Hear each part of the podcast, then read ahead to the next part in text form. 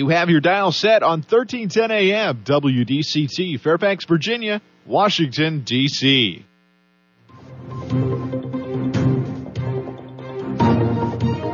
워싱턴과 미국, 그리고 세계의 흐름을 짚어보는 라디오 워싱턴의 시사 토크쇼, 워싱턴 전망대.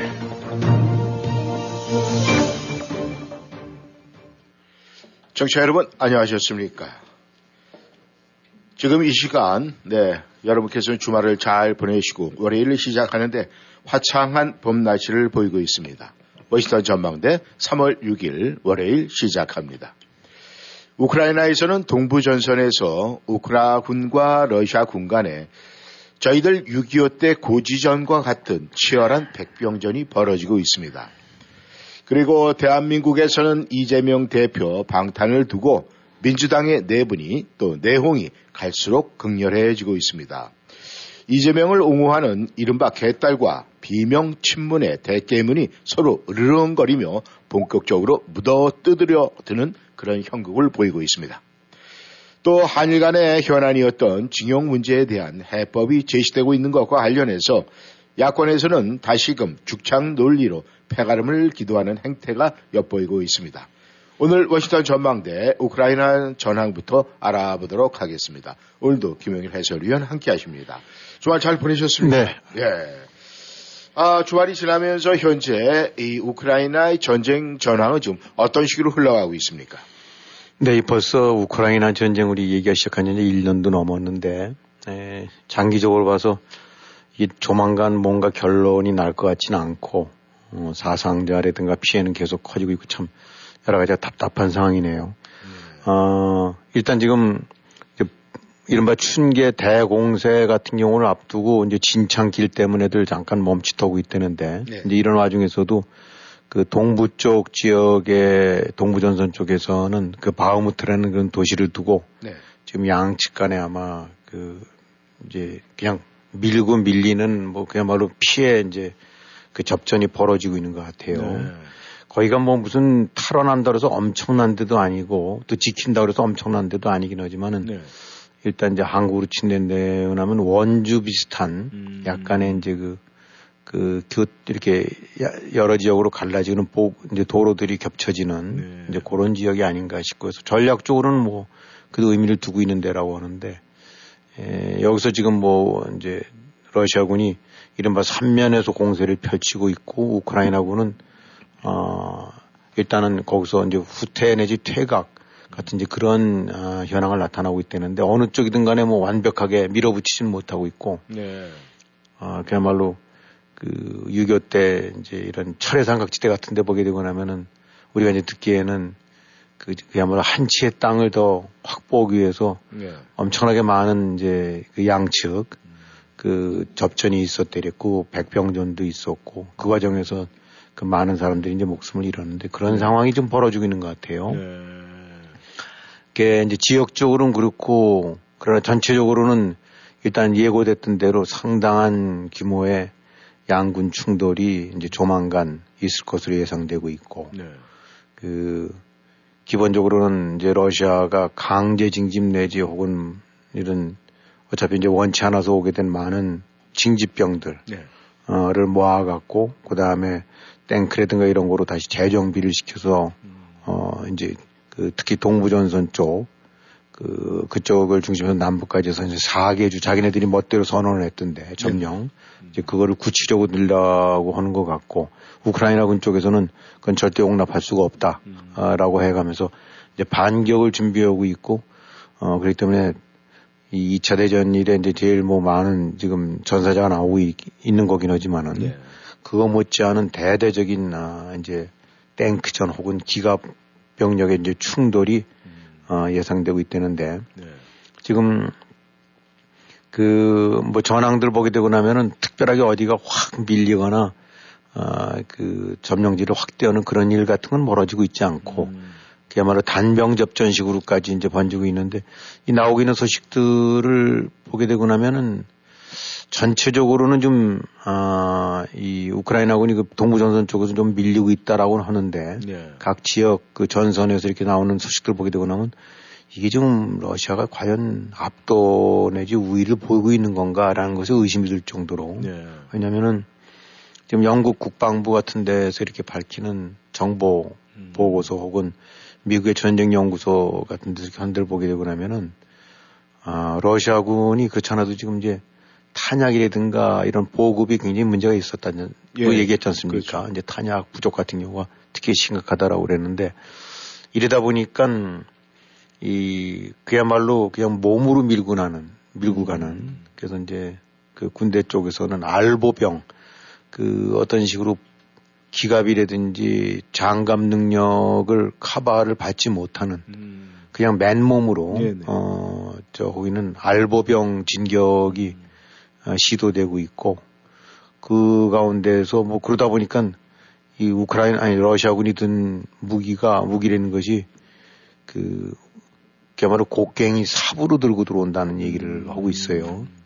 뭐 야전삽 같은 경우가 뭐 이리저리 땅도 파는 데 쓰이긴 하지만 그치 뾰족해서 이제 그나마 무슨 무기로도 쓰이나 본데 하여튼 기가 막힌 얘기인데 어, 계속적으로 인해 전술로 밀어붙이고 꼭 뭐 이렇게 견딘다면은 우리 육이오 때 그저 중공군 밀고 들어오듯이 예, 예. 그냥 몸으로 밀어놓고 있고 음. 어, 탄약 같은 것이 부족하고 그러니까 이런 류의 야전 삽을 갖고 들어 음. 그 저 들어오게 한다라고 하니까 예. 이게 과연 정말 맞는 얘기인지 음. 음, 그래갖고 우크라이나군 쪽에서 나오는 얘기들 보게 되고 나면 쏘아서 쓰러뜨려도 쓰러뜨려도 그야말로 시신을 밟고 계속 넘어온다는 거예요. 이제 여기에 주로 많이 등장되는 게, 어, 그, 이른바 죄수들 용병. 예. 음. 그러니까 전략이라는 것이 죄수들 용병을 인해 전술로 밀어놓고, 음. 어, 아마 해도 숫자로 해서 이제 허다보게 되거나 하면 멈칫해질 수도 있지 않습니까? 예. 아, 이 방어군이. 음. 그때 이제 이 어딘가가 탄약도 좀 떨어지거나 기진맥진하고 있으면은, 에, 러시아의 이제 정예부대라고 할 수 있는 이런 데가 다시 투입되는 예. 뭐 이런 방식이라는데 음.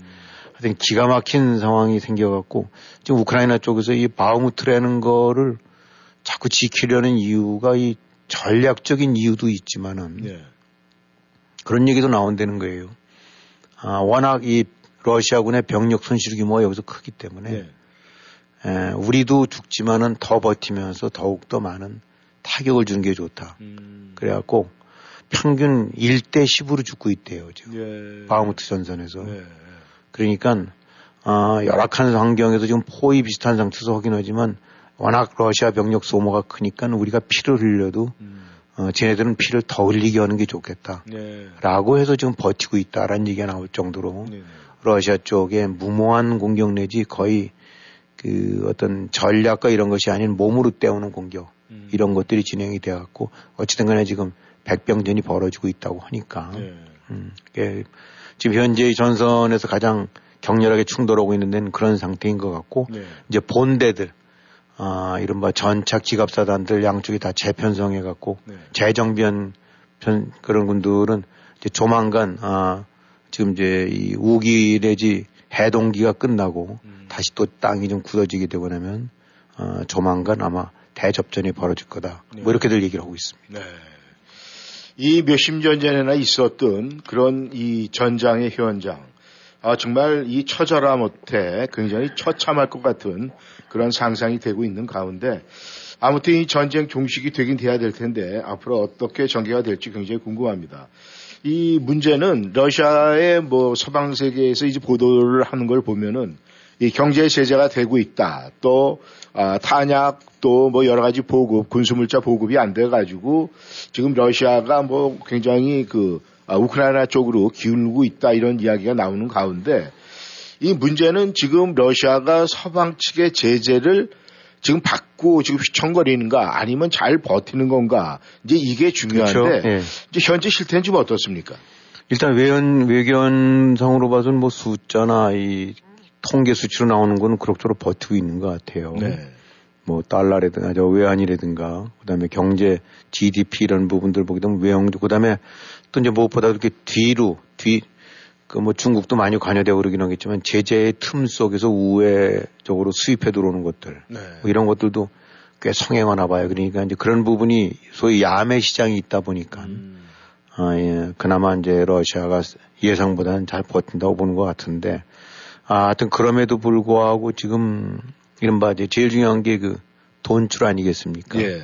나라 살림인데, 어, 재정적자 같은 경우는 지금 뭐, 이, 지난 일월 달 같은 경우 재정적자가 한 이백오십억 달러가 났다니까. 음.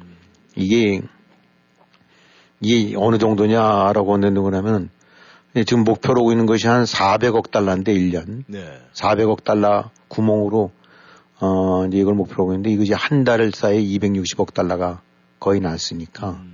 뭐 지금 걷잡을 수 없다는 얘기죠. 그러니까 원래 예상했던 거에 한 십여 배 정도 높게. 음. 근데 이제 요거는 앞으로도 근본적으로 큰 문제가 될 수 있는 것이 러시아 그동안에 잘 버텨왔던 것이 어쨌든 유류가, 원유가 같은 경우는 급등하면서 네. 이제 유럽 같은 데가 러시아의 의존도가 컸지 않습니까? 네. 거기에 이제 이 어쩔 수 없이 그 러시아에서 수입을 해와야 되는데 이런 걸 막으려다 보니까 음. 유류가 뛰고 네. 그럼 러시아 입장으로 봐서는 그 전에 백 달러 팔든가 한 백오십 달러씩 팔게 되고 나면, 음. 어, 뭐, 폭리를 취할 수 있는 상황이 됐었겠죠. 네. 그랬다가, 어쨌든 지난 겨울 그래도 꽤 기온이 좀 온난한 편이었고, 음. 이리저리 이제 대체 석유라든가 천연가스 같은 경우 대체 방법이 좀 만들어졌고, 러시아산에 의존하는 거에서. 네. 그 다음에 이제 유가 상한제, 음. 이제 육십 달러 정도쯤에서 그 이상은 안 사기로 되어 있고, 그러다 보니까 폭리도 못 취하고. 네. 어, 이러다 보니까 이제, 어, 실질적으로 러시아 입장으로 봐서는 오히려 원유 생산을 줄일 수밖에 없는. 음. 근데 원래 이제 원유 생산을 줄이게 되면 공급이 줄어들고 그러니까 딴 나라들에서 야, 그러진 말아라고 할 텐데, 이게 워낙 가격이 이제 다시 그 밑으로 처박히니까 네. 어쩔 수 없이. 음, 그래갖고. 결국은 이 에너지를 갖고 서구 쪽에 유럽 쪽에 목줄을 딱 치고, 아, 결국은 못 참을, 흔들릴 거다. 어, 이제 제재에도 이런 선이 구멍이 뚫릴 거다라고 봤던 것들이, 어, 지금 많이 상황이 달라진 거죠. 예. 그러니까 결국은 에너지 쪽에서 돈을 못 벌게 되고 나면 러시아 입장으로 봐서는 큰 돈 벌 방법이 없거든요. 예. 다른 부분들은 다 막혀 있으니까. 음. 수입도 막혀 있고 수출 부분들 같은 경우도 뭐 사실 러시아에서 수출할 게 뭐가 있겠어요. 무기라든가 에너지 밖에. 일반 뭐 생필품이라든가 이런 부분들 같은 경우는 질이 많이 떨어지니까. 네. 그래서 그나마도 이제 중국이라든가 인도 같은 데도 에너지 샀는데 그것도 이제 아까 말씀드린 대로 그 소유값이 많이 떨어지다 보니까 음. 큰 이득을 못 보고. 그래서 이런 것들이 결국은, 어, 재정, 국가 재정을 많이 악화시켜 갖고, 네. 어, 앞으로도 이제 또 전쟁을 더 확대하려면 돈 얼마나 많이 들겠습니까? 지금 나오고 있는 추산들 보게 되면 하루 몇억 달러씩은 조이 드는 것 같은데 네. 최소한도 음. 뭐 한 이삼십만 명 움직이고 추가로 동원해서 탄약되고 먹을 거 되고 이러려면 그렇죠. 그 들어간 돈이 장난 아니지 않습니까? 예. 음, 그러니까 돈 들어갈 일은 뭐 엄청난데, 아, 지금 이런 류에 무엇보다 제일 중요한 그 에너지 수출 그에 대한 그 수, 저, 수, 소득이 네. 이제 수, 이 저기 이, 그런 것들이 확확 줄어들고 있으니까 음. 굉장히 어려운 것 같아요. 그래서 네. 어, 그럭저럭 무슨 그 뭐 통계도 좀 손도 좀 보고 해갖고. 음. 그, 그래서 통계상으로 봐갖고는 어느 정도 버티는 듯 보이긴 하지만, 네. 실질적으로 러시아의 재정 상황이나 이런 것들은 지금 심하게 이제 그 멍이 들고 있는 것 같고, 네. 어, 이런 상황이 된다면 되면 결, 결국은 얼마만큼 전쟁을 수행할 수 있느냐가 이제 관건인데, 음. 지금 하필 또 이제 변수가 되고 있는 것은 중국 쪽에서 이리저리 무슨 드론서부터 시작해서 무기를 지원하려는 조짐을, 아, 이제 미국 측이 정부 당국이 파악해가고 지금 경고를 하고 있지 않습니까? 네. 예. 이런 부분들이 만약에 완벽하게 봉쇄가 된다고 한다면 음. 러시아가 벼, 버티기가 쉽지 않은데 네. 특히 무기 조달 같은 경우도 음.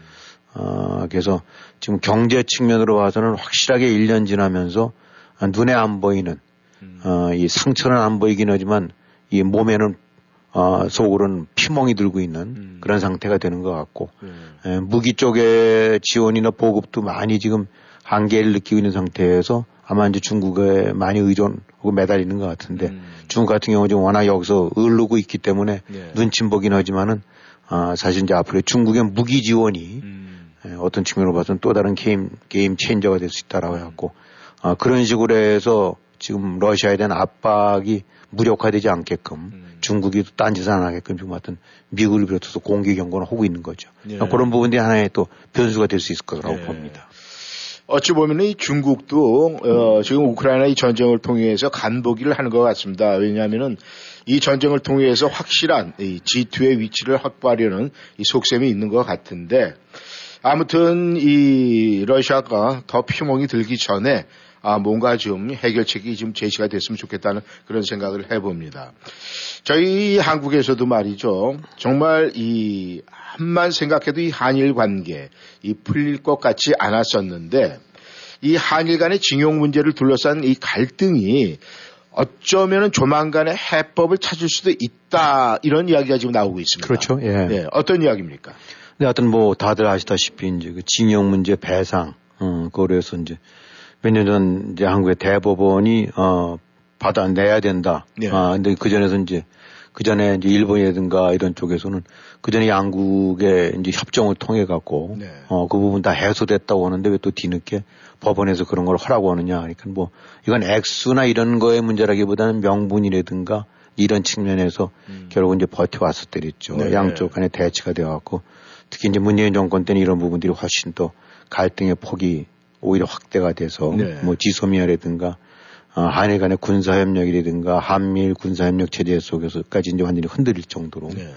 그러다가 이제 윤석열 정부 들어서면서 바로 이 문제 관해서 어, 좀 다른 접근을 해갖고 음. 어, 지금 나오고 있는 얘기로 봐서는 이제 해법이 어, 도출이 된 것 같고 네. 그래서 뭐 이달 중순쯤 해갖고 한국 대통령이 일본 방문한다는 얘기도 나오고 있는 것 같고 네. 그다음에 일본 쪽에서는 그 이제 수출 여러 가지 그 저기 한국에 대해서 규제를 조치를 취했던 거 네네.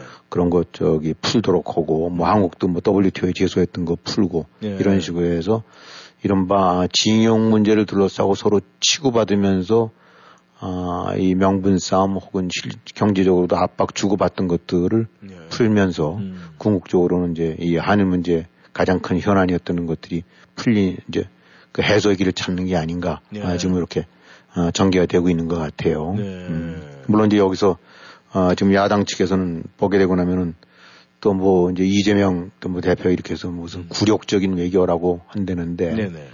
어, 뭐 어떤 상황에 대해서 여러 가지 이제 많은 평가들은 할 수는 있겠죠. 네. 어, 그래서 어느 쪽의 판단이라든가 스탠스가 옳은 건지는 뭐 백 퍼센트라고는 할 수는 있긴 하지만 이제.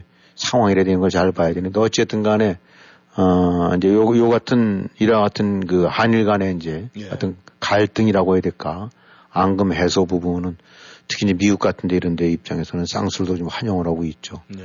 왜냐하면 어, 전체적으로 한미일 간의 공고한 어, 체제가 구축이 돼야 되는데 음. 한일 두 나라 간의 이런 이제 갈등이나 이런 것이 오게 되고 나면 동맹 사이 내부에서 또 다시 균열이 일어나는 거 아닙니까? 그렇죠. 그래서 이렇게 되고 나니까 미국 쪽에서는 그냥 쌍수를 들어서 잘 됐다, 음. 어, 좋은 발전이다라고 이제 환영을 하고 있는데 네. 아까 말씀드린 야당권 이런 데 쪽에서는 또 이제 죽창 들듯이 해갖고 음. 이거 뭐 굴욕 외교다 어쩐 식으로 해서 이렇게 지금 시비는 걸려 나오고 있는 상태입니다. 네.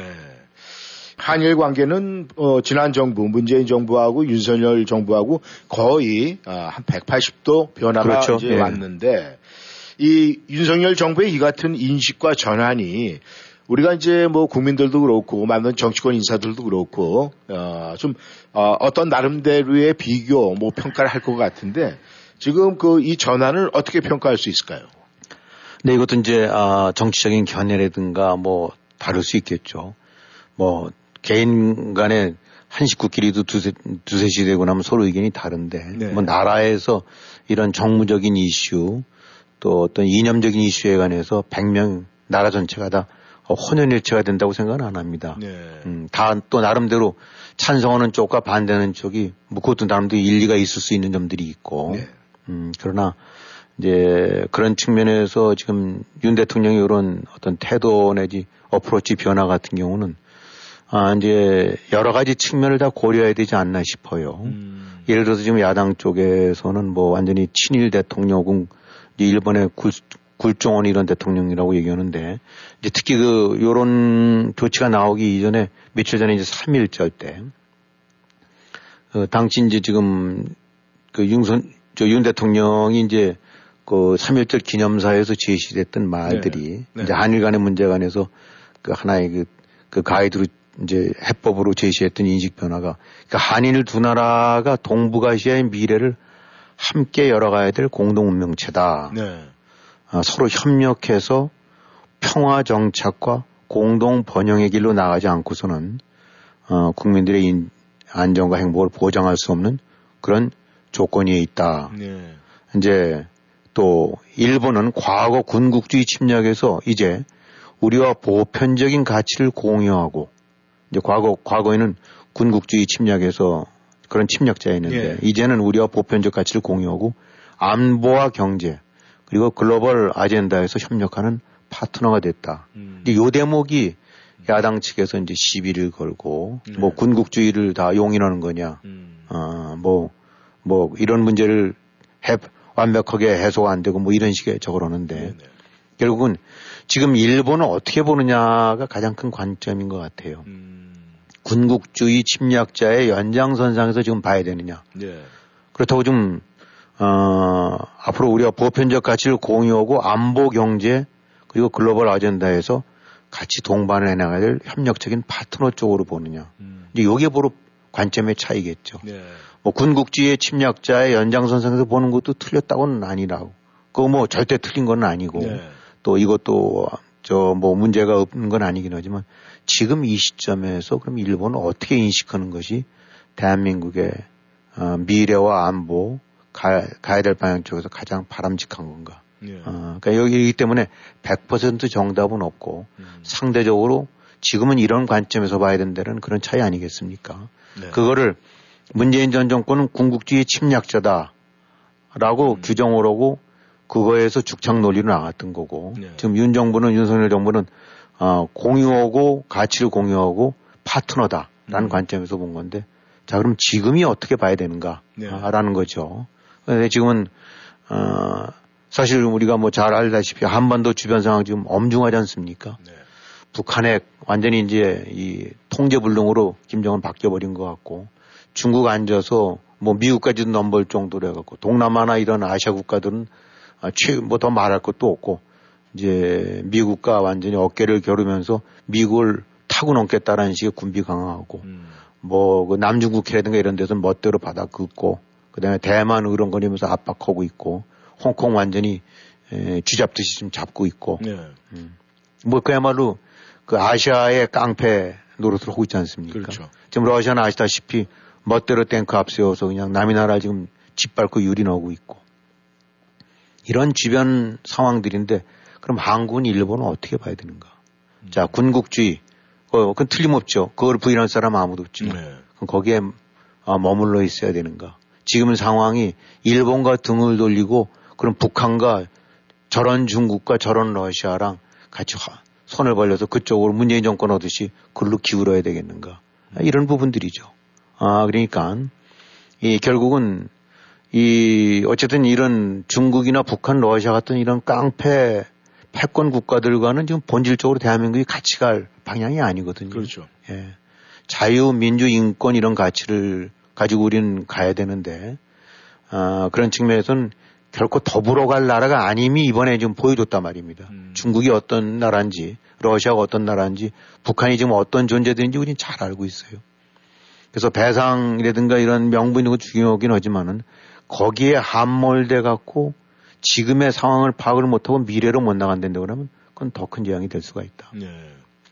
에, 우리가 과거 지금 뭐 선연하게 우리 기억하고 있지만 일본과 미국 그야말로 세계의 패권을 다투는 전쟁 당사국들 아닙니까? 네. 또 베트남과 미국 어땠습니까? 음. 어, 그야말로 원수 못지않게 많은 사람들을 죽이고, 네. 죽고 했던 나라 아닙니까? 지금도 상황이 되면 완전히 달라져 있거든요. 음. 베트남과 미국, 일본과 미국, 일본 같은 경우는 그야말로 완전 동반자로서 어, 서로 국익과 가치를 공유하고 있는 나라란 말입니다. 네. 음. 그러니까 지금 일본을 죽창을 겨누어야 될 상대로 보느냐, 음. 여러 가지 아, 그런 문제점들 안고 있긴 하지만 더 큰 도둑들, 더 큰 위협, 더 큰 깡, 더 악질적이고 악랄한 음. 동같이 그 하나나라에서 있어서는 안 될 아, 이런 그 독재 패권 국가들이랑 상대적으로 비교해 봤을 때, 네. 우리가 그쪽이랑 같이 가야 될 어, 동반자들은 아니다. 네. 어, 그렇던데 그러면 아, 이런저런 문제 안고 있긴 하지만은 그 부분은 그 부분대로 털거나 아니면 좀 더 모든 것들이 다 해결이 되고 나면 나중에 또 허든 어쨌든 간에 지금 거기에서 앞으로 나가지를 못하고 네. 아, 바로 그것 때문에 일본 같은 거 돌리고 어, 그로 인해서 전체적인 그 중국과 이런 북한의 위협에 대해 대응 공조에서 균일이 오고 이런 것들은 그건 어, 그야말로 저기 과거에 함몰돼서 미래의 그 방향성을 상실한 그런 방, 저, 저거다. 네. 어,기 때문에 결국은 문재인 정권이 취해왔던 그런 노선. 어, 근데 단순하게 그것이 사실 문재인 정권 같은 경우는 뭐 그런 명분에만 집착했었으면 또 괜찮은데 그것이 교묘하게 하고 반일. 네. 그걸로 해서 정치적인 이권, 정치적인 이득, 패거리들 결집시키는데 어, 그런데 쪽에 악용돼 왔다고 봐야 되기 때문에 그건 어, 용납 못할 바른 어, 그런 어프로치였는데 하여튼 그, 그렇기 때문에 아까도 말씀드렸던 대로 어느 쪽이 백 퍼센트 옳다라고 단정 지을 수는 없긴 하지만 지금 처해 있는 상황과 각 나라들이 걷고 있는 길을 봤을 때 그래도 어깨동무라고 갈래려면 어느 쪽이랑 가야 되느냐는 자명하다. 네. 중국이랑 같이 가야 되느냐? 러시아, 저런 러시아랑 같이 가야 되느냐? 그 안 되는 건, 어, 누구든지 다 알겠다. 네. 그럼 저, 어, 김정은이랑 같이 가야 되느냐? 저런 행태를 용납하면서 그것도 아니다. 네. 음, 그러면은 결국은 국익과 정치적인 이익, 정치적인 이득에서 문재인 정권은 정치적인 이득을 택해서 국익과 안보를 말아먹었다고 한다 그러면은 설령 정치적으로 많은 부담을 안 할지 몰라도 네. 이제 반드시 야당을 포함해갖고 야당에 동조하는 많은 사람들은 또 단순 명쾌한 논리로 일본에 뭐 무릎을 꿇었다, 일본의 명분을 터줬다 이런 식으로 저거 오겠죠. 네. 그것이 표에는 도움은 안 될 거라고 봅니다. 네. 아, 분명하게. 하지만은 아, 이런 정치적인 실리보다는 장기적인 국가의 안보와 국익을 위해서는 역시 지금 윤 정부가 취하는 아, 전 전환이 음. 그것이 가야 될 길이 아닌가 아, 그렇게 이제 아, 전 판단하는데 뭐 거듭 말씀이지만 다른 견해는 있을 수가 있어요. 네. 음, 하지만 아, 제가 보는 관점에서는 지금 윤석열 정부가 어, 이 점에 관해서만큼은 어, 굉장히 제대로 된 길을 잡고 어, 어렵지만 올바른 방향으로 가고 있다라고 평가하고 싶으네요. 네. 아, 대한민국 국민 여러분들이 이 한미일 공조에 좀 깊숙한 곳까지 좀 들여다보면서 좀 이해를 하고 좀 깊이 생각을 했으면 좋겠다는 그런 생각이 드네요. 네, 청취자 여러분께서는 워싱턴 전망대에 함께하고 계십니다. 전하는 말씀 듣고 다시 돌아오겠습니다. 세포드 브라운 현대 페어팩스 벚꽃과 함께 시작하는 삼월 현대도 함께합니다. 이천이십삼 년 투싼, 이천이십삼 년 코나, 이천이십삼 년 산타페 최대 삼십육 개월 영 퍼센트 에이피알 적용. 모든 뉴 세포드 브라운 현대 자동차는 미국 최고 수준의 십 년 십만 마일 무상 서비스와 오너 애슈어런스가 지원됩니다. 페어팩스 블루버드에 위치한 세포드 브라운 현대 페어팩스를 방문하세요. 칠공삼 삼오이 공사사사 세포드 브라운 현대 페어팩스 닷컴 영 퍼센트 에이피알 삼십육 개월 할부 기준은 크레딧이 승인된 분에게 해당되며 승용차 가격 천 불당 월 이십칠 불이 적용됩니다. 모든 고객이 이 가격에 해당되진 않으며 자세한 사항은 딜러샵에 문의하세요. 이천이십삼 년 사월 삼일까지 유효합니다. 교통사고 후유증 치료 정확한 선택이 중요합니다. 박이섭 척추신경. 박이섭 척추신경의 박이섭 원장은 미국 최고권위의 샌디에고 척추건강연구소가 인증한 교통사고 전문치료 전문의입니다. 목, 허리, 어깨, 다리 등 근골격계 통증 전문 박이섭 척추신경은 보험이 없는 분들을 위한 특별 할인 서비스도 제공합니다. 원장이 직접 치료해드리는 센터빌 박이섭 척추신경 칠공삼 오사삼 사팔일공 오사삼 사팔일공 박이섭 척추신경. 워싱턴 지역 최고의 전통과 명성을 자랑하는 제일 학원의 이십구 번째 맞는 여름 캠프. 학교식으로 운영되는 인리치먼트 프로그램, 선발을 거친 학생들을 위한 지티 반, 티제이 준비반 등 다양한 프로그램은 물론 고등학생들을 위한 에스에이티 준비반은 여러분의 자녀들이 새학년을 자신있고 성공적으로 보낼 수 있도록 하는 소중한 밑거름이 되어줄 것입니다. 제일 학원의 여름 캠프 등록 문의는 칠공삼 구칠팔 공공공팔 칠공삼 구칠팔 공공공팔.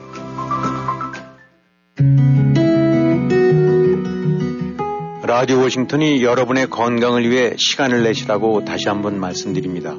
최신 코비드 백신은 중증 질환, 입원, 또 코비드의 심각한 영향과 시간이 지남에 따라 감소하는 보호 능력을 회복시켜 드립니다.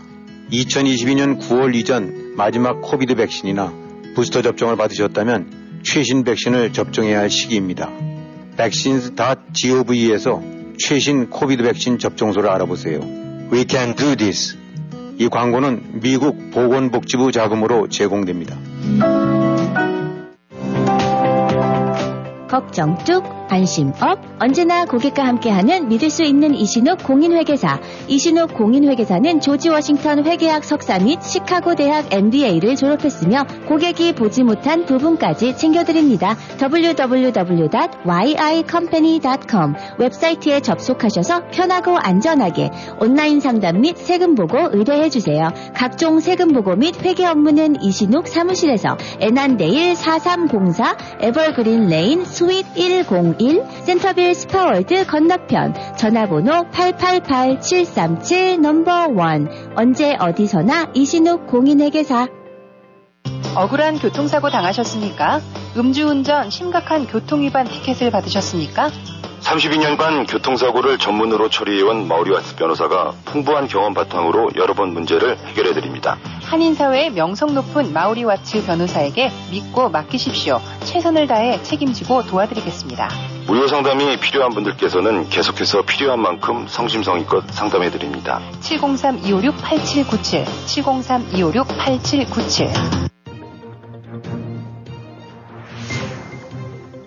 여러분은 지금 라디오 워싱턴 그리고 미주경제신문 대표인 김용일 해설위원과 라디오 워싱턴 콘텐츠 본부장 이구순이 진행하는 워싱턴 전망대를 함께하고 있습니다.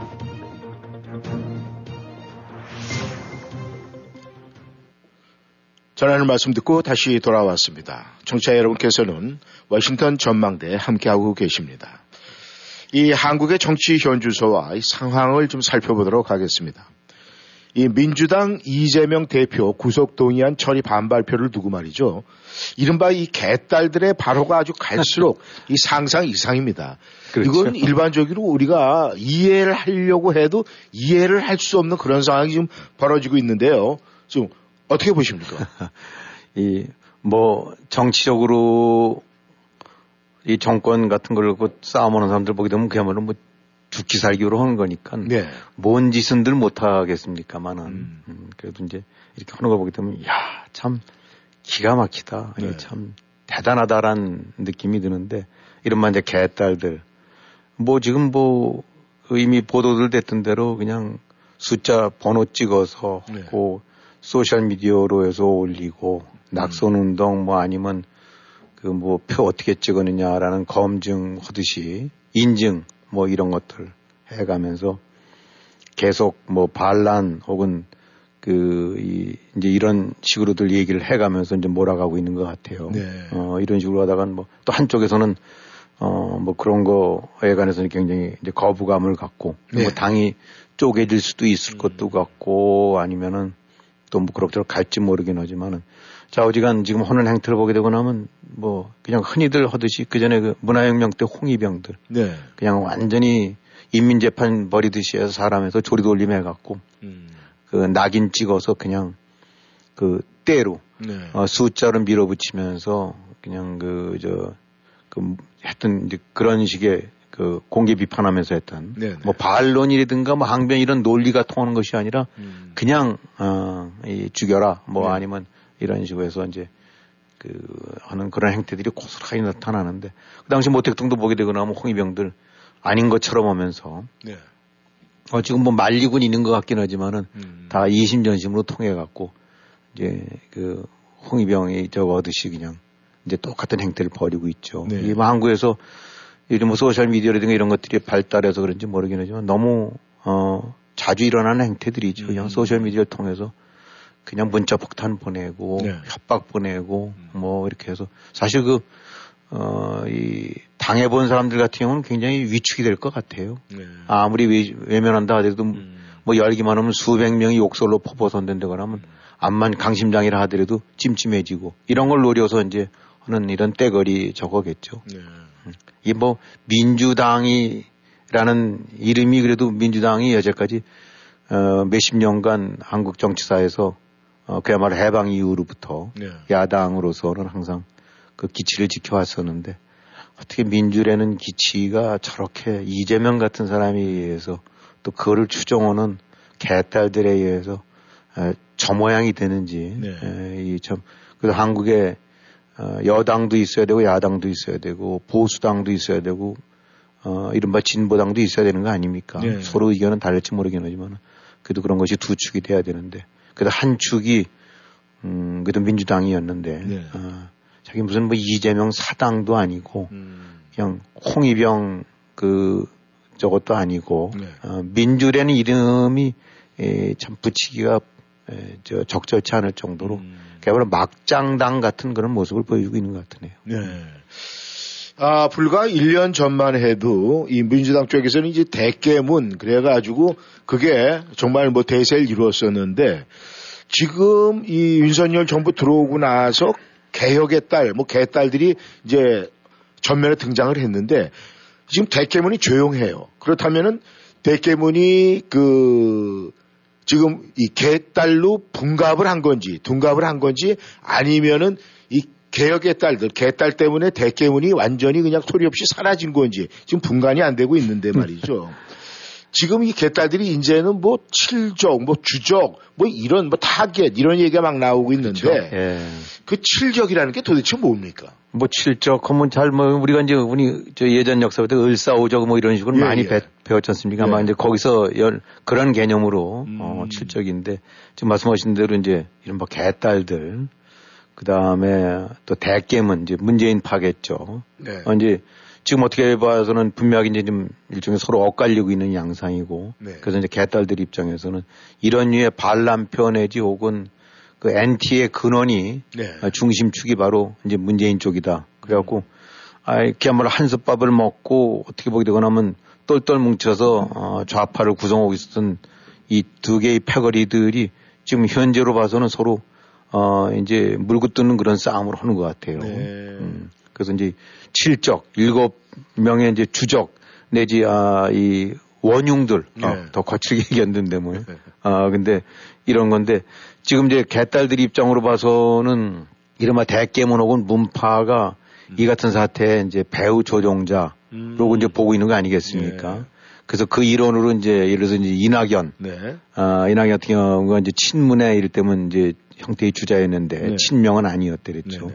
근데 지금 하여튼 조금 신기한 거는 어유 그렇게 이 뭐 모시고 모시던 이제 문재인까지 들어가고 음. 칠적에 음. 어 그래서 아주 이낙연, 문재인 뭐 딴 사람들 같은 경우는 이제 뭐 이원욱 의원 이런 사람들 같은 경우는 뭐 이제 그 동안에 약간 엔티 이상민 의원 이런 거를 음. 해서 그렇긴 하지만 하여튼 주목할 만한 거는 이낙연 전 대표 나아가서 문재인 전 대통령 음. 같은 경우가 이제 수박, 수박, 뭐, 겉, 겉과 속이 다르다. 네. 뭐 이런 식으로 예, 해야 되는 건데.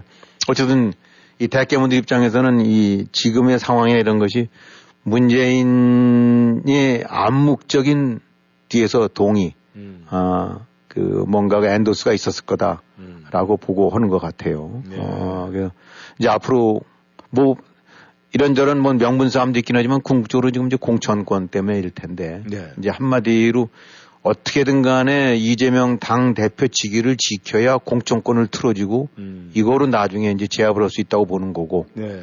아 이제 대깨문이라든가 문파 쪽에서는 이 공천권이 바로 부담이 되지만은 음. 아, 이 부분이 아, 이 뭔가 그대로 가다가는 어, 공천도 날아가고 그나마 이제 민주당도 전체 총선에서 날아가게 되고 나면 죽두밥도 아니 된다. 그냥 네. 이재명을 쫓아내야 된다. 음. 사퇴시켜야 된다. 이런 부분들인 것 같은데. 지금으로 봐서 이제 전개되는 거로 봐고는 뭐, 어, 그야말로 이 좌판의 이 분열이, 어, 이 정말 격렬하게 짝이 없는 그런 이제 피비린내 나는 싸움으로 갈 수도 있을 것 같은데 네. 이게 이제 당으로 갈라져서 쪼개질지. 근데 쪼개지는 거 보면은 항상 나가는 쪽이 불리하니까. 네. 아, 이게 결국은 이제 언제까지 이재명이라는 사람이 이거를 버티면서 음. 어, 자기의 당권을 지키고 눌러 앉으면서 이제 어찌든 간에 이제 저걸 할지가 이제 관, 관건인데 네. 지금 진행되는 거 봐서는 이제 뭐 이낙연 문재인까지 올라왔다는데 그러면 양측 간에 그 서로 서, 넘지 말아야 될 선 같은 경우 이미 다 넘은 것 같고 네. 어, 그러니까 어, 어찌든 간에 이 향후 어떻게 저, 전개가 될지 네. 예, 상당히 이제 이건 관심 어, 저 거리가 되는 것 같아요. 네. 여당 쪽 입장으로 봐서는 어, 이른바 이제 이 이재명이 너무 빨리 낭 저 떨어져 갖고 음. 재정비역이 되거나 하면 바람직하지 않으니까 네. 적절하게 버티다가 하는 것이 나을 수도 있고 그러다 보니까 이게 복잡하게 얽혔죠. 지금도 네. 이해관계가. 근데 이 문재인 정부 같은 경우에는 이 옹호 세력이 아, 종북 좌파 세력이다. 근데 이 개딸들은 비호 세력이 분명히 있을 것 같은데 참 그것이 누군지는 잘 모르겠습니다만은 이 이재명 대표만 만약에 법대로 처벌받게 하면은 윤석열 정부의 소임이 다 끝나는 겁니까? 아니면은 또 다른 뭐가 또 시작이 될 것 같습니까? 네, 지금 우리가 어쨌든 많은 포커스가 이제 이재명이라는 사람의 소환, 뭐 구속 동의, 또 이를 둘러싼 민주당 내 이제 정파 간 다툼, 네. 뭐 이런 거로도 해서 이제 포커스가 그걸로 맞춰지고 있죠. 근데 지금 여기서 이제 계속 리마인드를 해야 될 부분들이 과연 지금 윤석열 정부가 할 일이 이재명 어, 법대로 처벌받게 하는 거냐, 네. 그러면 다 되는 거냐라는 문제예요. 뭐 문제라기보다는 그런 이제 어떤 판단인데 지금 사실 문재인 정권 오 년을 이렇게 돌이켜 보게 된다고 하면은 어, 이 나라 전체가 일종의 근간이 흔들리면서 네. 겉으로는 그래도 그냥 그럭저럭 해왔었지만 뼈대 정신 아, 척추, 뇌가 다 흔들렸거든요. 네.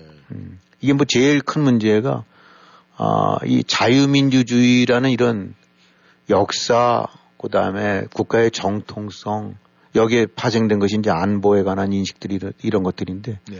어, 그야말로 대한민국이라는 국토가 지진을 맞아갖고, 음. 겉으로는 그럭저럭 유지하고 있는 것 같지만 안쪽에 골조나 이런 뼈대들이 많이 흔들려 있는 상태예요. 네. 이것이 그냥 봉합되어 있는 상태지 음. 아, 치유가 안 되고 계속 잠복되어 있는 상태거든요. 네. 이 좌파, 종북, 좌파 이런 사람들에 의해서. 그래서 그렇다면 자꾸 이제 그래서 얘기지만 왜 윤석열이란 사람들한테 표를 줬냐. 표가 보니까 한 천육백사십만 표 정도쯤 된다는데 네.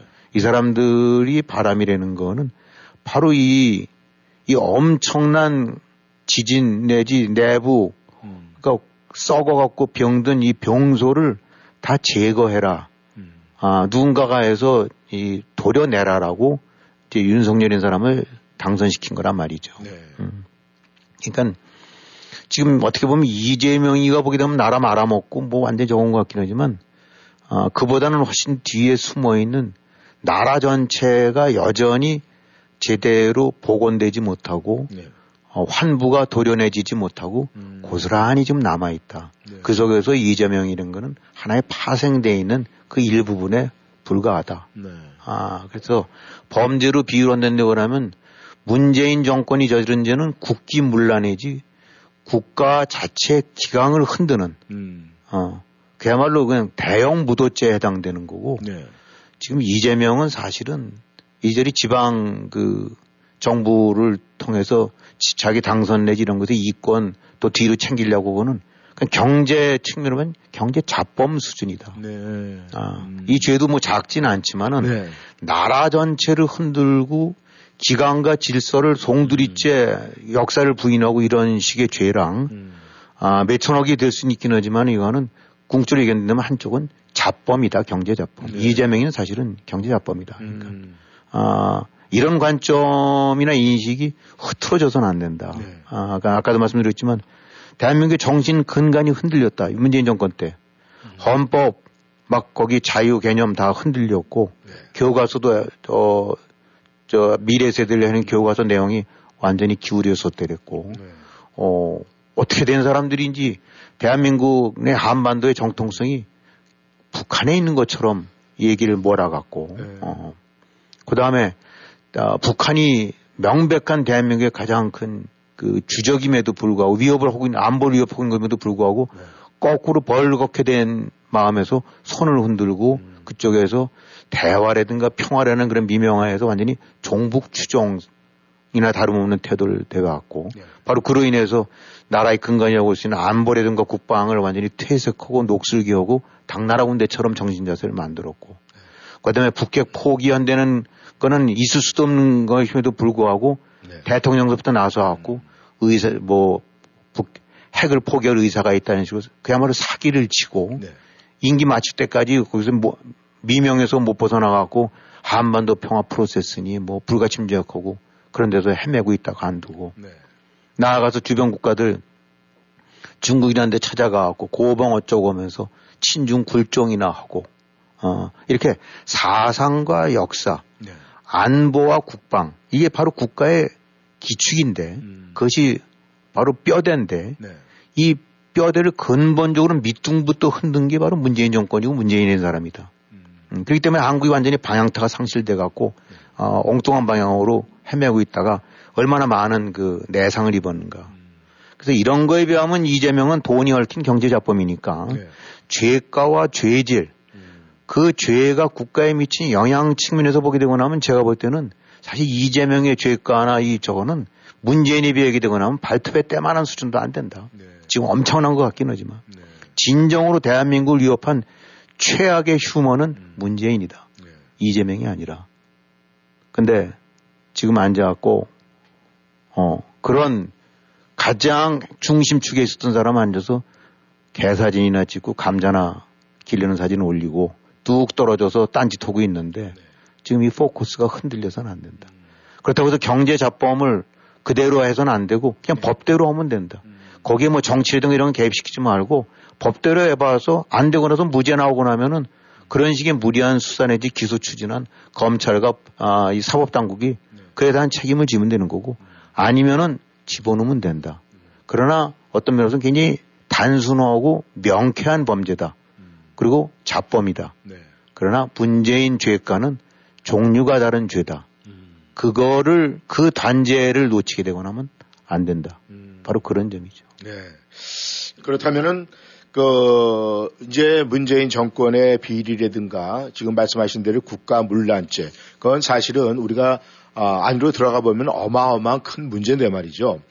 그렇다면 이제 이재명 대표 문제는 경제 잡범으로서 이제 처리가 끝나게 되면은 이제 거의 마무리 단계에 왔다 이렇게 생각을 해서 그런지 모르겠습니다만은 얼마 전에 그 북한 어부 강제 송환 관련해서 그 정의용 안보실장이 이제 기소가 됐습니다. 그렇다면 이것이 문재인 정부에 대한 수사의 시작을 알리는 거 사인입니까? 아니면은 뭐 지금 순서대로 그냥 아 예정된 대로 가고 있는 겁니까? 글쎄요, 이제 제가 말씀드렸던 것도 이제 그 사실은 이 부분이 이재명에 가려서 은근슬쩍 그냥 또 지나가 버렸는데 네. 뭐 불구속 기소한다라는 식으로 해갖고 네네. 그러니까 북한 어부 강제 송환한 거라든가 네. 결국은 서해 공무원 사건에서 또 보게 되고 나면은 그 최종적인 어떤 범죄가 저려지게 되고 나면 주범이 있는 거 아닙니까? 네. 배우가 있는 거고 네. 그리고 누가 주범이고 누가 배우인지는 여러 가지 증거와 팩트 그다음에 상황과 논리적인 거를 저기 저 비유를 해봐갖고 네. 그 주범은 누구다, 최종 책임자는 누구다라고 결정되는 거 아닙니까?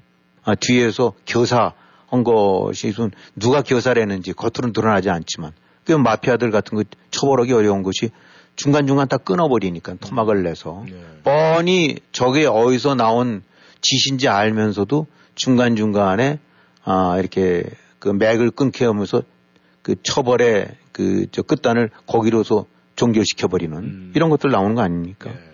근데 지금 기소가 됐다고는 하지만은 지금 그 기소가 여기까지 됐던 얘기는 앞으로 어떻게 할지 모르겠지만 그것까지만 토대로 해서 읽는다면 야, 이 책임이 안보실장, 그럼 정의용 안보실장이 최종적으로 이걸 판단한 거냐. 음. 뭐 그랬던 얘기인데 네. 통일부 장관이 뭐 이렇게 해서 책임을 져야 된다는 얘기인데 자, 이 서해 공무원 사건도 그렇고 그 다음에 납북어부 사건도 그렇고 네.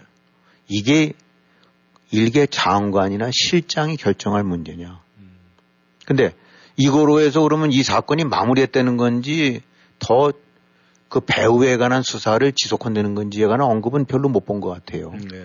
기다라고 하는 것도 아닌 거고 아니다라는 것도 아닌 것 같고 어, 언급도 별로 없고 근데 만에 하나 이 사건이 이대로 정의용 뭐 무슨 통일부 장관 아니면 서훈 이런 데서 해서 종결된 데하고 한다면 네. 이게 과연 가당한 일인지 음. 이것이 어, 이걸 의구심을 갖지 않을 수가 없다. 이 정치 범죄가 그렇듯이 정치도 그렇고 법이라도 그렇고 세상 사람들 모든 판단과 이런 의율인 것은 사실은 가장 기초가 되는 것이 상식 아니겠습니까? 네, 맞습니다. 자, 이 사건의 매, 모든 최종 책임자와 의사결정권자가 서훈 또는 정용이다 라고 했으면 그것이 과연 맞는가, 음. 그것이 타당한가, 네. 그것이 상식에 부합되는가, 이 점에 관해서 봐야 된다는 얘기죠. 어, 납부거부 그렇죠. 울산시장 선거, 원전 가동 중지 같은 것들이 어디 뭐, 뭐 저기 에너지 장관 음. 혹은 뭐 국방부 장관 이런 데 선에서 결정될 문제냐, 그거 아니거든요. 네. 어, 그러면 당연히 어, 국가의 권력이라는 것이 어떻게 움직여지는 건지 알고 문재인 정권이 어떤 식으로 움직여지는지 뻔히 알게 된다고 하면 이 최종 판단자가 과연 이 사람들인가, 지금 기소되고 있는 네. 거명되고 있는 사람들, 과연 이, 이들이 과연 그런 의사결정의 주체이자 몸통일까. 어, 이걸 그래 맞다라고 할 수 있는 사람이 몇 명이나 될까. 음. 그리고 이것을 받아들여야 되는가. 예, 이 결국은 우리가 그 전에 이 저 과거 독재 정권 때 보게 되면 장세동 이런 사람은 가끔씩 거론해요. 네네. 어, 뭐 그동안은 음. 뭐 책임은 제가 지게 뭐 나한테 있다 네. 이런 식으로 갖고 소위 주군이라고 모셨던 전두환을 싸고 돌면서 했었을 때 뭐 한때 어 의리도 있고 뭐뭐 음. 뭐 이런 얘기도 있고, 또 노태우랑 비교하면서 그래도 전두환한테는 장세동이 있는데 노태우는 전부 음. 뭐가 뭐 이런 식의 예, 예. 것이 있었는데, 그럼 지금 정의용 서훈이 아 장세동 같은 사람이라고 좀 하는 건가? 음. 그럼 설령 장세동처럼 혹은 한다 하더라도 네. 그것이 용인돼야 되는가? 음. 음. 그 근원적인 주체 몸통을 외면하고 그 사람들을 어, 최종 결정권자라고 해서 그 사람들을 의율 처단하는 걸 끝내야 되는가? 결국은 지금 진행되는 거 보게 되고 나면 문재인의 가신들이라고 할 수 있는 사람들이 뻔히 자신들이 몸통 아닌 거 알지만은 윗선에 대한 얘기는 언급 없이 은근슬쩍 꼬리 자르는 식으로 해갖고 뭐 그것도 의리를 보이는 건지 뭐 모르겠는데, 네. 아 근데도 근데도 정작 거기에 몸통인 사람은 아까 말씀대로 감자심 있는 사진이나 보내고 음. 뚝 떨어져서 나는 관련 없는 먼 나라 얘기가처럼 이렇게 네. 하고, 어, 이 원래 이 유체이탈 화법에 유명했던 사람 아닙니까? 그렇죠. 어, 이 정작 다 자기가 했고 자기가 감당해야 될 것들을 딴 나라 얘기하듯이 이 또 다른 유체이탈 처신이고, 근데 이런 뭐 억지로 그 저기 조선시대식으로 얘기했는데 이런 주군, 이런 보스, 이런 상황에서 이렇게 하는 걸 보고 여전히 대깨문들이 그 그것도 모시고 이런 걸 보게 되면 신기해요. 그래도 뭐 다른 측면에서 보게 되고 나면 보스들이면 그래도 보스다워야 되는 거 아닙니까? 네. 보스 여러 가지 뭐 저게 있긴 하겠지만 그 중에 하나는 치사하게 부하들한테 음. 책임 떠넘기고 이런 거는 또 아니잖아요. 네. 근데 개사진이나 찍어대고 감자나 심어대고 음. 그 사진이나 보내고. 자, 그래서 이 윤석열 정권의 그럼 으뜸소임이 네. 아, 가장 큰 책무가 뭐냐? 이재명이라는 잡범 잡는 거 필요하다. 그냥 그건 법대로 오면 된다. 네. 억지로 얼거내지 마라. 억지로 얼거내고 나면 반드시 채우니까. 그렇죠. 그리고 그거는 지금 세상 대명천지 어느 때라고 음. 검찰이 앉아서 무슨 향토의 비군법 위반식으로 야당 대표를 집어넣을 수 있는 나라가 이제 대한민국은 그건 아니거든요. 그렇죠. 음. 네. 일단 잡범은 잡범대로 처, 처리해라. 음. 어. 그 대신 이 국기를 흔들고 나라의 정신과 역사와 안보의 기둥을 뿌리채 뽑으려던 이 몸통을 잡아내서 단죄해서 그동안에 흐트러졌던 음. 균열됐던 나라를 바로잡는 것이 가장 큰 소임이다. 네. 근데 지금 그런 거에 관한 것은 별로 의지나 이런 것들이 뭘 아직 수사가 다 종결 안 돼서 그런 건지 모르긴 하지만 제일 중요한 사건에서 서해 공무원 사건, 어, 그 다음에 납부 거부, 그 다음에 지금 원전 같은 경우 뭐, 저, 지지부지한 것 같고, 네. 울산 사건 같은 경우도 아직 뭐 이렇게 크게 주목받는 것 같지 않고, 음. 거기에 지금 연일 저거 하는 거는 이제 이재명 이런 식으로 해서 돼가고 있는 건데, 이것이 행여라도 이재명이라는 새우에 음. 어, 포커스를 맞추면서 어, 문재인이라는 고래 문제를 은근히 덮거나 이 정도 선에서 어, 털고 간다거나 아니면 종결일려는 그런 움직임이라면 안 된다면 이거는 용납하거나 좌시돼서는 안 된다. 네. 이렇게 되면 의구심이 나타날 수가 있는 게 뭐냐면, 이거 윤석열 정부도 뭐가 캥기는 거 있는 거 아니야? 네. 아, 저기 문재인한테 뭐가 잡힌 거 있는 거 아니야? 음. 그래서 눈에 안 보이는 뒷전에서 서로 요 정도 선까지 가기로 오고 짜고 치는 거 아니야? 네. 라는 의구심 나올 수밖에 없는 음. 거예요. 그러니까 지금 하여튼 어쨌든 지금 장판 장 장마당에서 벌어진 건 이재명이 어쨌든 간에 네. 아, 스포트라이트를 받으면서 이재명의 거취, 뭐 구속, 그다음에 민주당 이런 거 부분들 또 그로 인해서 뭐 다음 총선의 향배 이런 것들이 에, 가장 큰 회자되고 있는 건 틀림이 없는데 네. 벌써 일 년 지났지 않습니까? 네. 어, 근데 정작 해야 될 가장 큰 일. 음. 어, 지금 예를 들어서 일본과의 관계, 네. 그 다음에 러시아 문제, 대만 문제, 그 다음에 노조 문제 이런 것들 보게 되고 나면 잘하는 것 같아요. 음. 어, 그 어떤 면으로 봐서는 전부 펴 깎아, 펴 떨어질 수도 있는 거지만 한 일각에서 음. 잘하고 있다. 마찬가지로 어, 국내적으로 가장 큰 저, 해야 될 소임은 이재명 잡아놓는 것이 아니다. 어, 음. 그건 당연히 해야 되되 아, 더 큰 국기 문란 사범, 이 대반역, 대역죄인들에 대한 단죄다. 거기에 정의용 무슨 뭐 이 저 이런 식의 아 저 변방 네. 아 이런 그에서 저 대충 꼬리자로 걸리는 것이 만약에 마무리 헌된다면은 아 윤석열 정부 어, 어 이른바 지지층이라고 해야 될까 음. 기대층에서 다시금 아 재평가될 거다. 그러니까 네. 이 부분을 행여라도 간과하고 적절하게 엿바꿔 먹으려고 드는 그런 만에 하나 그런 생각이 든다면 생각 바꿔야 된다. 네. 음. 보수의 지지는 아, 만약에 그런 것을 어긋나기 시작하게 되면 하루아침에 다시 달라질 수 있다. 네. 똑똑히 명심해야 될 거를 어, 저는 많은 국민들이 지금 메시지를 보내고 있다고 생각을 합니다. 네. 감사합니다. 워싱턴 전망대 오늘 네, 우리 청취자 여러분께서는 윤석열 정부의 소임이 무엇인지 네, 한번 생각해 보시기를 바라겠습니다. 오늘 오후 시간도 즐겁게 보내시길 바라겠습니다. 수고하셨습니다. 네, 수고하셨습니다. 네, 청취자 여러분 안녕히 계십시오. 저희는 여기서 인사드리겠습니다.